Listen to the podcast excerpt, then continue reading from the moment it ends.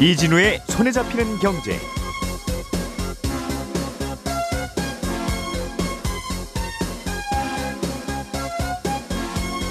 네, 안녕하십니까 김현우입니다. 아, 올해 1분기에만 8조 원에 가까운 적자를 기록한 한국전력공사가 특단의 조치를 내놓고 있습니다. 아, 한전이 발전사에서 전력을 사올 때 적용하는 전력 도매 가격에 상한을 두는 방안을 추진 중인데요. 네, 잠시 후에 이 내용 자세히 들어보겠고요. 어, 최근에 조선업이 호황이고 우리나라의 조선사들도 작년에 이어서 올해도 수주 랠리를 이어가고 있는데 정작 그 속을 들여다보면 조선사들이 처한 어려움이 꽤 있다고 합니다. 어떤 어려움들이 있는 건지 아, 이 얘기도 들려드리겠습니다. 중고 오토바이 매물이 들고, 어, 늘고 있다는 소식도 간단히 챙겨보겠습니다. 5월 25일 수요일 손에 잡히는 경제 바로 시작하겠습니다.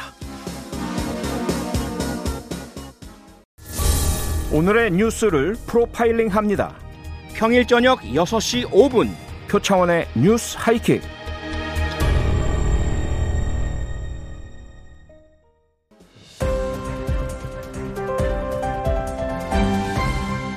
이진우의 손에 잡히는 경제. 네, 경제 뉴스 정리하는 즐거운 시간입니다. 오늘은 이진우 기자가 개인적인 사정 때문에 예, 끝까지 못 오니까 기대는 마시고요. 예, 저와 그리고 박세훈 작가 그리고 한국경제신문 예, 이슬기 기자와 함께하겠습니다. 안녕하세요. 네, 안녕하세요. 네, 먼저 이슬기 기자님 소식부터 보겠습니다. 네. 예, 한국전력이 전력 도매 가격 상한제 라는 걸 추진하려고 한다고요?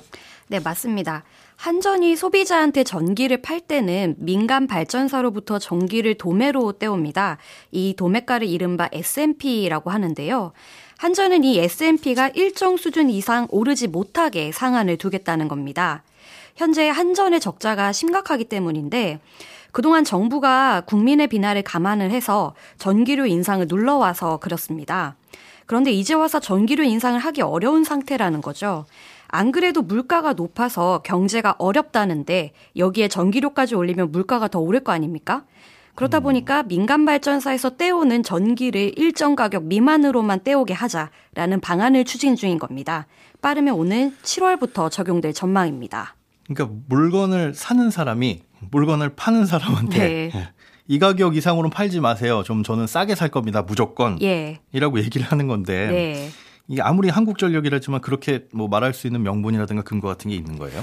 네, 한전은 민간 발전사가 최근 S&P 상승으로 과도한 이익을 보고 있다고 생각하기 때문인데요. 우리가 이거 S&P 과정의 가격의 결정 과정을 보면은 우리가 전기를 쓸 때 보통 오전엔 별로 안 쓰다가 오후에 가장 많이 쓰고 잘 때쯤 되면 또덜 쓰지 않습니까? 그렇죠. 한전은 이제 민간 발전사에 전기를 많이 안 쓰는 오전엔 발전 단가가 낮은 원전부터 돌리게 하고 전기 수요가 늘어나는 오후엔 원전에 더해 석탄에 LNG까지 써서 전기를 만들게 하거든요. 예. 근데 이 S&P 가격은 원자력, 석, 석탄, LNG 발전비를 평균 내서 결정하는 게 아니라 가장 나중에 가동되는 발전기의 가격, 즉 제일 비싼 발전기를 기준으로 결정이 됩니다. 음, 싼 거, 그다음에 조금 더 비싼 거, 가장 비싼 거 이렇게 예. 돌아가는데 요금을 매길 때는 가장 비싼 거 기준으로. 예, 예, 그렇습니다. 그런데 이제 우리가 전기 수요를 맞추다 보면은 보통 LNG 발전소까지 돌리게 되기 때문에 LNG를 기준으로 S&P가 결정이 되는데요. 네. 이 LNG 가격이 최근 국제 유가 흐름이랑 비슷하게 가기 때문에 오르는 추세였습니다. 이렇게 되면 LNG보다 싼 원자력이나 석탄을 돌리는 발전사들 같은 경우에는 음. 이익을 볼 수 있고 또 LNG 발전사들 중에서도 국제 가격보다 좀 싸게 나 해외에서 직접 떼올래 하는 분들도 있으니까 네. 이분들은 회사에서도 또 이득을 본 상태였고 실제 1분기 밀, 임, 이 민간 발전사들의 실적이 굉장히 좋았던 편이었습니다. 음, 그러니까 전기를 만드는 민간 발전사들은 돈을 좀 많이 벌었다는 건데 예. 한전은 뭐 적자라는 소리도 많이 듣고 그랬어요. 한전만 돈을 못 번 모양이에요. 예, 민자 반전 발전사들은 S&P 가격이 높아지면서 이익을 보는데 네. 한전은 이 가격을 소비자 가격으로 전가를 시켜야지만 이익을 볼 수 있지 않습니까? 네. 그런데 이거를 전가를 못 시킨 상태였습니다. 지난 1년 사이에 S&P는 거의 3배가 올라갔고 킬로와트당 200원 수준을 기록하고 있는데 한전이 파는 전기 가격, 우리한테 파는 전기 가격은 110원 정도거든요. 비싸게 사서 싸게 팔고 있는 거죠. 네. 그러다 보니까 보니까 최근 한전의 적자가 더 큰 폭으로 확대가 되고 있는데 작년에 한전이 6조 원의 적자를 낸 상태인데 올해 1분기에만 그 1년치 적자보다 더 많은 8조 원 가까운 적자를 냈거든요. 이대로라면 올해에만 30조 원 가까이 적자를 낼 수 있을 것이란 전망이 나오고 있습니다. 어, 이게 아무리 그래도 적자가 커진다라고 하더라도 그러면은 보통 이제 일반적인 기업이나 이런 경우에 소비자 가격을 올리잖아요. 근데 예. 그럴 수 없으니까 궁여지책으로 뭔가 대책을 내놓은 것 같은데 네. 미, 이 전기를 만들어내는 민간 발전사들, 민간 발전사들이 가만히 있지는 않을 것 같은데요. 무작정 강행할 수 있는 거예요, 이건?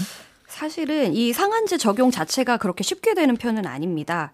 이게 조건이 있는데 직전 3개월 동안의 S&P 평균이 과거 10년 동안의 월별 S&P 평균 가격의 상위 10%일 경우 음. 정말 높을 때 해당될 경우에만 이걸 적용하거든요. 어, 조건이 있는 거네요. 예. 그러니까. 지금은 전달 대비 S&P 가격이 좀 천연가스가 가격이 내려오면서 내려온 상태이기 때문에 적용이 안 되는 상태고요. 음. 아마 이제 7, 8월 달에 에어컨 많이 쓰기 시작하면 상한, 상한제가 적용될 것이다. 라는 얘기가 있습니다. 음. 또 뿐만 아니라 이제 너무 불만이 많을 거지 않습니까? 네. 그러다 보니까 정부가 발전사들이 전력을 생산할 때 너네 원가가 S&P 상한가보다 높은 경우에는 우리가 연료비를 보상해 줄게라고 음. 얘기를 했습니다. 만약에 정부가 150원 이상으로 우리가 못 준다라고 얘기를 했는데 실제 발전기를 돌려보니까 160원이 나온다 하면은 정부가 10원어치는 보상을 해주겠다는 얘기죠. 그래서 어. 민간 발전사로서는 이익도 안 보지만 네. 손해도 안 보는. 이익도 안 보지만 손해도 안 보는 게 원금 보존 보존되는 그런 느낌이긴 한데 예. 그러려고 기업이 일하는 건 아니잖아요. 네, 아무튼 이렇게 연료비도 보상해주고 나면 그래도 적자를 메울 수 있나요? 그 쉽지 않아 보이는데 아까 적자 폭이 30조 원 예, 예, 예상된다고 예, 예. 하는 거 보면 어때요? 예, 지금 뭐 예상, 지금 이 시뮬레이션을 돌려 보니까 저희 한 지금 1분기 적자가 한 8조 정도 된다 그러는데 이렇게 해서 잡히는 적자가 한 천억 원 정도밖에 안 된다고 해요. 그래서 이번 조치가 결국 미봉책에 불과하다는 지적이 나오는 이유인데요. 결국엔 연료비에 연동해서 전기요금을 올릴 수 있어야 한다는 주장이 나오는 배경입니다. 근데 사실 이게 도입이 안 된 건 아니거든요. 네. 왜냐하면 2020년 12월에 문재인 정부가 에너지 가격 변동에 따라 분기별로 연료비를 조정할 수 있게 연료비 연동제를 도입을 했었습니다. 그런데 이제 정부가 임의로 전기요금 인상을 유보할 수 있다는 조항이 있어갖고 이제까지는 그 조항을 걸고 전기료를 안 올려왔던 건데요. 그래서 한전이 이번에 이 예외 조항을 아예 삭제를 해달라고 산업부에 요청을 한 상태입니다. 이것도 뭐 올려도 어느 상하선이 정해져 있고 예, 음, 그러다 보니까 실제로 연동이 되는 효과는 떨어지고 예. 음, 뭐 가격은 올릴 수 없고 그러다 보니 내놓은 대책이 이제 사올 때 좀 싸게 사겠다라는 건데 예. 이것도 사실 쉽지 않고 네. 적자는 계속 커지고 있고 음, 골치가 아플 것 같습니다. 예. 잘 들었습니다. 두 번째 소식 들어보죠, 박 작가님. 네, 오토바이 매물이 늘고 있다고요. 그렇습니다. 보도 나온 걸 보니까 네. 사회적 거리두기 조치가 해제된 이후인 지난달 18일부터 한 달 동안 125cc 미만의 오토바이 4,800여 대가 중고 매물로 나왔는데 네. 125cc 미만 오토바이는 주로 이제 배달용으로 사용하는 오토바이거든요. 음, 근데 거리두기 해제 이전인 지난 3월 17일부터 4월 17일 동안 나온 걸 보면 대략 한 3,000대 정도 나와 있는 걸로 보입니다. 근데 이게 아주 정확한 그 수치는 아니고요.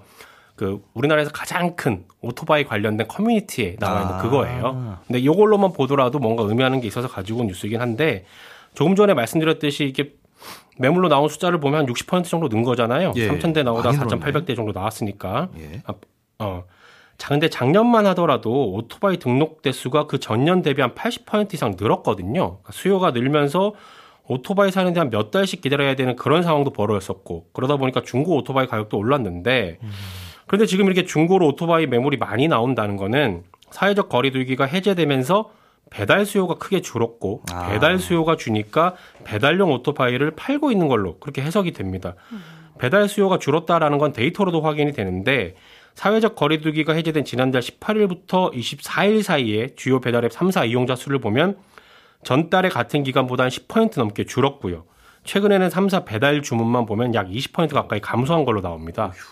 그리고 카드 회사 쪽 데이터도 제가 살펴보니까 4월 18일부터 30일 사이에 배달 서비스를 주로 하는 식당 매출은 12% 정도 줄었고요. 전달에 비해서 배달하고 오프라인 영업을 병행한 식당 매출은 4% 가까이 줄었습니다. 근데 또 반대로 같은 기간에 오프라인 위주로 하는 식당들의 매출은 30% 가까이 늘었고요. 그러니까 이 뉴스는 그동안 코로나19로 외식을 꺼리게 되니까 네. 배달 수요가 늘었고 그러면서 배달비가 오르고 오토바이 라, 라이더들의 몸값도 올랐었는데 네. 배달용으로 주로 쓰이는 중고 오토바이가 늘어, 늘고 있다라는 건 배달 시장에 다른 변화가 시작될 수 있다. 이런 신호를 줄 수 있는 그런 뉴스입니다. 저는 원래 잘 배달을 안 시켜 먹거든요. 주로 가서 방문 포장을 하는 편인데 예, 왜 드시는 거예요? 예. 할 때 많이 먹습니다. 네. 근데 이게 뭐 글쎄요. 우리가 눌려 있다가 한번 오랜만에 나가서 외식하는 것 때문에 잠깐 이런 건지 아니면 진짜로 이제 배달이 줄어들었는지는 모르겠는데 오토바이가 벌써부터 이제 매물로 많이 늘게 되는 건 네. 아무래도 변화가 시작됐다는 신호일 수도 있죠. 음. 현장에서 그렇게 느끼신다는 것 같네요. 그렇습니다. 네. 아, 박 작가님 소식 하나만 더 듣죠? 네. 미국 증시에 상장됐던 중국판 우버 디디 네. 추싱이라는 회사가 네. 상장 폐지를 결국 하기로 했어요. 그렇습니다. 이참 우여곡절이 많았던 회사였습니다. 작년 6월에 중국 정부의 반대에도 불구하고 미국 증시에 상장을 했던 디디 추싱. 상장 1년을 못 채우고 결국 자진인 듯 자진 아닌 자진 상장 폐지를 하기로 했고 홍콩 증시 상장을 추진하기로 했습니다. 아, 중국 정부가 디디 추싱의 상장을 반대했던 명분은 디디 추싱의 이용자 데이터가 미국에 노출될 수 있다라는 거였는데 상장 이후에 디디추싱은 중국 정부의 집중 경제를 받았거든요. 뭐 예를 들면 앱스토어에서 다운로드가 불가능하다든지 신규 가입을 막는다든지 그러다 보니까 장사를 잘 못하게 됐고 그러다 보니 결국 상장 폐지의 길을 걷게 된 건데 상장 폐지 결정 보도 나오고 나서 디디추싱의 주가가 전 거래일보다 한4% 하락해서 1.44달러 기록했는데 이 공모가가 14달러였던 걸 생각해 보면 90% 가까이 지금 주가가 떨어진 겁니다. 이 뉴스를 저희가 눈여겨보는 건 뭐냐면 단순히 디디추싱이라는 어떤 기업이 미국 증시에서 상장 폐지한다는 것보다는 중국 정부에게 맞선 기업의 말로가 어떻게 되는지를 보여주는 그런 상징적인 일이라서 그렇습니다. 따라서 앞으로도 미국 증시에 상장된 중국 기업들이 연쇄적으로 상장 폐지를 하고 홍콩 또는 중국 증시로 돌아갈 수 있다. 이런 전망들이 계속 나옵니다. 네. 아, 잘 들었습니다. 생각지도 못하게 오늘 못 오신다면서요. 중간에 앞에서 잠, 잠깐 접촉 사고가 있어서 예. 아이고, 어, 괜찮으십니까? 생각보다 좀 빨리 끝났어요. 죄송합니다. 아이고 예. 다행입니다. 예. 그래도 마지막 소식은 어, 네. 김현우 소장님이 준비해 오신 거라서 네. 어, 제가 질문을 좀 드려볼게요. 예, 알겠습니다. 예. 어, 최근에 국내 조선사들이 여러 가지 복잡한 상황에 놓여 있다. 네, 어, 배 만드는 회사들이 그렇습니다. 어, 어떤 복잡한 사정이에요? 아, 큰 이슈는 이제 두 가지예요. 카타르하고 러, 러시아입니다. 예. 일단 러시아부터 보자면 이 러시아에 지금 경제 제재가 걸려 있잖아요. 그래서 러시아로부터 배를 수주받은 LNG선 이- 이 계약들이 좀 위태위태한 건데 러시아가 잔금을 못 치를 상황이라는 거죠? 그렇습니다. 예. 이미 해지된 것도 있고 이 상황이 그대로 이어지면 해지가 더될 수도 있다라는 겁니다. 음. 그러니까 배를 만드는 과정을 보면 우리가 아파트 분양받는 거하고 비슷해요. 일단 계약금 10% 정도 받고 네. 건조, 그러니까 배 만드는 게 시작이 되면 그때부터 중간 중도금을 중간 중간 받습니다. 음. 그리고 나중에 배를 인도할 때 나머지 잔금을 치르는 시기인데 이 중간에 받아야 될 중도금을 못 받으면 이 조선사는 이걸 공시할 의무가 있습니다. 음. 근데 최근에 아, 대우조선해양 여기 공시가 났는데 예. 2020년 10월에 수주한 쉐빙 LNG 운반선, 그러니까 음. 얼음을 깨는 LNG 운반선 세 척 중에 세 척을 그때 당시에 계약을 했는데 예. 한 척이 중도금이 들어오지 않아서 계약이 해지됐다. 요거를 공시를 했어요. 아하. 그러니까 상대 선주사가 어디다라고는 밝히진 않았는데 중도금이 미납돼서 그리고 쇠빙 LNG 운반선이라는 것에서 이제 러시아 선주사라는 걸 추정할 수가 있습니다. 이게 쇠빙이니까 얼음을 깨고 다니면서 LNG를 실어 나른다는 건 저 북극해 쪽을 돌아다니겠다는 그런 생각으로 발주한 그렇습니다. 네. 그런 배인가 봐요. 맞습니다. LNG 이 러시아가 북극빙하 녹기 시작하니까 여기 가서 이제 LNG를 캐내겠다. 음. 그래가지고 이 LNG 프로젝트를 시행을 했는데 이게 아마 그 역시나 박정호 시간에 한번 다룬 적이 있었을 거예요.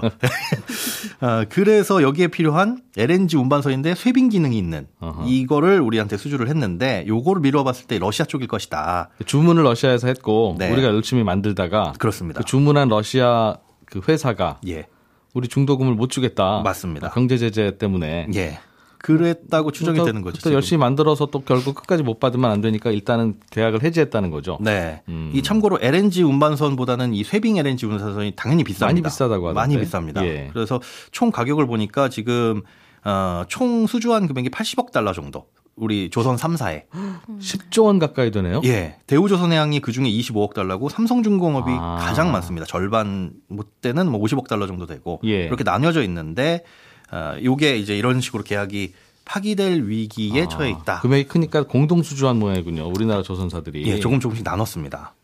아, 그러면 이게 만들다 만 배는 어떡합니까? 아, 이번에 계약이 해지된 배는 46% 정도 완성이 됐어요. 그러니까 절반도 안 됐죠. 예. 가격은 총 338, 3,380억 원인데 아까 10조 원은 한, 한 대 값이 그런 건 아니고. 전부 다 여러 대가. 예, 예. 요건 이제 한 대 값이 예. 우리 돈으로 3,400억 원 정도라고 음. 보시면 되는데 못 받은 돈이 920억 원입니다. 예. 그러니까 배를 다 만들고 인도해 주기 전까지는 이 소유권은 조선사에 있어요. 음. 그런데 이렇게 통상 계약이 중간에 해지되면 완성시킵니다. 어쨌든 예. 끝까지 만들어 놓고 그다음에 이제 시장에 내놓게 돼요. 그러면은 새로운 선주 입장에서는 뭐 수주하고 기다리고 뭐 할 거 없이 바로 매물이 나오는 거잖아요. 아파트로 치면 후분양이네요. 예, 그렇게 보시면 다 만들어. 놓고 나서 분양하는 거. 그렇습니다. 예. 근데 선분양은 2년, 3년 기다려야 되는데 이렇게 음. 후분양은 올라 뚝딱 매물이 나오는 거니까 새로운 선주 입장에서는 좋죠. 요즘 아파트라면 이걸 줍줍이라고 표현했을 텐데. 그럴 수 있죠. 예, 예. 시간상으로는 이자 이득이라서 새 주인 찾는 게 그렇게 큰 어려움은 없습니다. 그리고 음. 사실은 이 중도금은 어, 배를 주문한 쪽에서 바로 바로 현금으로 주는 게 아니라 예. 은행을 통해서 줘요. 음. 아파트처럼 대출 받아가지고 예. 중도금이 납입이 되는데 그렇기 때문에 요거 못 받은 920억 이것만 받으면 되거든요. 음. 여기에 대출 끼고 배를 넘기는 겁니다. 그럼 가져가는 입장에서는 뭐 배와 대출을 음. 통째로 넘겨받는 그런 구조인 거죠. 그러니까 이게 누구나 원하는 아파트 같은 경우는 뭐 도심의 아파트면 그렇게 합시다. 다른 네. 분한테 팔면 되니까 그렇죠. 걱정이 없을 텐데 예를 들면 어디 산골에 무슨 본인 취향 맞춰놓은 전원주택 같은 거가 이런 상황이 되면 네. 이 시장에 내놓으면 이거 팔릴까 하는 생각이 들 텐데 네. 쇠빙 LNG 운반선이라고 해서 네. 야, 이거 사갈 분들이 많지는 않을 것 같은데 얼음 깰 일 없는 나라에서는 이거 안 사갈 거 아니겠습니까? 그렇죠. 비싸고. 그런데 이 배가 1차적으로 필요한 건 러시아이긴 한데 예. 동시에 이 배가 필요한 곳이 러시아의 LNG를 수입할 국가예요. 그러니까 러시아가 북극 빙하를 뚫고 LNG를 싣고 오면 음, 그걸 어딘가에서 사가야 되잖아요. 예. 어딘가 그런 국가가 있을 텐데 그 국가도 이 배가 사실은 필요한 겁니다. 음. 즉 반드시 러시아가 이 배를 소유하고 사갈 필요는 없다는 거죠. 그러니까 LNG가 필요한 곳에서 예. 이 배를 사가서 나중에 러시아한테 배를 빌려주는 용선 계약을 맺든가 아니면 나중에 또 러시아한테 팔든가 하면 되는 거고 다른 결국 방법 러시아 쪽하고 연결이 돼야 되는 거네요. 그렇죠. 누가 사가든. 맞습니다. 음. 그래서 이제 러시아 쪽에서는 이 파기된 계약을 이어받을 곳을 찾는데 노력을 기울이는 거죠. 예. 거기만 찾아놓으면 사실 지금 어쨌든 러시아 입장에서는 대출 받아서 넣는 거니까 뭐 계약 파기로 인해서 돈을 크게 잃는 건 아니고 음. 그 배만 들어와서 어, 북극 얼음을 깨고 러시아에서 이 LNG만 캐내면 되는 거니까 그 목적은 달성하는 거죠. 러시아는 배가 필요한데 네, 한국이 만들 건데 그렇죠. 중간에서 배를 사서 러시아한테 빌려줄 그 선주가 만 찾으면 지금 상황이 이상해졌으니 비슷한 역할을 할 선주만 찾으면 된다. 네. 맞습니다. 음. 그래서 이 배, 이 배가 어떻게 되는지 처음이거든요. 계약 파기된 건. 예. 요게 앞으로 어떻게 될지에 따라서 나머지 이 계약이 유효한 두 척도 제작이 들어갈지 말지를 결정을 해야 되고 삼성중공업이 80억 달러 중에 50억 달러라고 말씀드렸잖아요. 예. 아직까지 배를 만들진 않았습니다. 그래서 음. 여기도 상황을 요 상황을 한번 지켜볼 필요는 있습니다. 예전에 이렇게 경기 좋다가 갑자기 안 좋아지면 네. 그런 거 있을 때 이제 배를 사가면 배를 이제 비싸게 주문했을 테니까 네. 선주들이 이런저런 핑계 어. 대서 안 찾아가고 실제로 그런 적이 있었어요. 예. 드릴십. 뭐 그런 예. 저런 배들 경기 좋을 때는 그거 얼른 배 사다가 시장에다 팔기만 해도 많이 팔리니까 네. 그렇게 하다가 슬슬 다른 트집 잡고 왜 볼트를 검은색으로 칠했어요? 네. 뭐 이러면서 또 한참 고민하고 뭐 그러다가 이제 시간 가는 경우도 꽤 있다고 했는 하던데 네네. 뭐 비슷한 상황은 아닌 것 같습니다만 러시아 제재 때문에 그런 일이 벌어지네요. 네, 그렇습니다. 러시아는 일단 그런 사정이 있고 네. 카타르도 뭐 뭔가 문제가 있습니까? 그렇습니다. 카타르도 크게 얽혀 있는데 이건 계약이 아니라 예약입니다. 이 배를 만들어 달라는 계약을 하기 전에 예. 아, 당신네 회사를 통해서 배 만들 테니까 준비 좀 해주세요. 라는 이 단계가 필요합니다. 네. 카타르는 여기까지만 진행하고 중단된 상황인데 이게 뭐냐면 음. LNG 운반선 같은 경우에는 만들려면 한 1년 가까운 시간이 필요해요. 네. 그리고 그 배를 만들 고정된 장소가 필요하겠죠. 음. 그러니까 예를 들어서 내년 말까지 필요한 배는 최소한 내년 초부터는 제작에 들어가야 되는데 네. 만약에 내년 초에 가서 봤더니 이미 그 자리에 다른 배를 만들고 있더라. 그 배 만드는 도크라고 하는 게 필요하죠. 그렇죠. 또 그, 그게 꽉 차 있더라. 그러면 배를 못 만들잖아요. 아무리 비싼 돈을 줘도. 예. 그래서 자리 없으면 배를 못 만드니까 그 자리를 미리 예약해 놓는 게 도크 예약 혹은 슬롯 예약이라고 부르는 겁니다. 네. 2020년 6월에 카타르의 국영석유 회사가 우리나라 조선 3사한테 총 135척 슬롯을 예약하는 이 수주 약정서라는 걸 썼어요. 음. 이건 그냥 예약이라서 예. 뭐 계약금 같은 거 걸고 그러는 건 아닙니다. 그러니까 일단 식당에 자리만 맡아놓고 음식 주문 나중에 와서 할게요 이런 거랑 비슷한데. 이거 예전에 우리 조선 3사가 이렇게 대량으로 수주했다고. 네 야, 이거 우리 이거 몇 년 칠감이냐 뭐 이러면서 굉장히 좋아했던 기억이 있어요. 맞습니다. 안 그래도. 2020년 예. 기사를 찾아보면 네. 어, 예, 수주 대박 뭐 이러면서 이런 기사들이 있었습니다. 네. 그런데 사실 그게 계약이 아니라 예약이었던 거죠. 그러니까 저녁 때 단체 손님 20명 갈 거니까 자리 좀 마련해 주세요라는 전화를 받은 거네요. 점심 시간에 그러니까. 그 전화를 받았고 예. 식당 주인은 6시에 오실 거면 최소한 5시부터는 우리가 음식 만들어야 되니까 어. 그때는 계약금 넣어 주시고 조리 들어갈게요라고 했는데 네. 5시까지 아무런 연락이 없는 아, 거죠. 지금 그 상황이에요? 그렇습니다. 어. 그래서 그 자리를 취소하고 있는 겁니다. 카타르에 왜 무슨 사정이 생겼어요?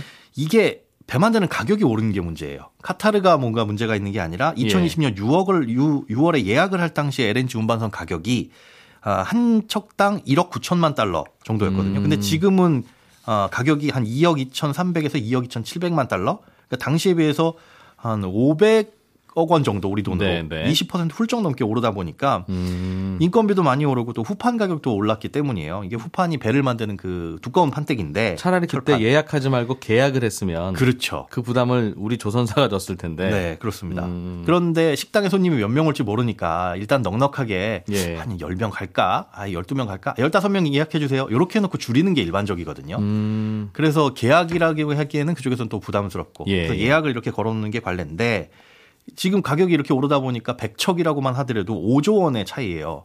그 우리나라 입장에서는 5조 원의 손해를 볼 수는 없으니 음. 올려줘라. 카타르 입장에선 아니 그게 무슨 말이냐 너무 비싸다. 우린 못하겠다.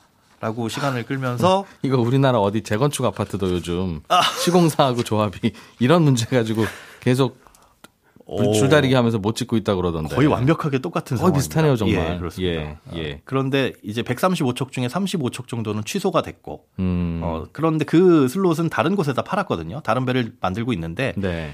카타르가 배가 필요한 거는 지금도 유효합니다. 그렇기 때문에 남은 그 음. 100척을 어떻게 할지는 협상에 따라 달렸는데, 이건 또 분위기를 좀 지켜봐야 되는 상황인 겁니다. 음. 조선사들 피해는 별로 없어요? 지금까지는 피해가 나오지는 않았습니다. 근데 앞으로 음. 상황이 어떻게 되느냐, 이것도 지켜봐야 되죠. 그러니까 갑자기 예약 손님 취소 전화 오면 당황스러워요 식당도. 네, 그렇습니다. 어, 비슷한 상황. 예, 알겠습니다. 예, 저는 11시 5분에 이어지는 손에 잡히는 경제 플러스에서 또 한번 인사드리겠습니다. 이진우였습니다. 고맙습니다.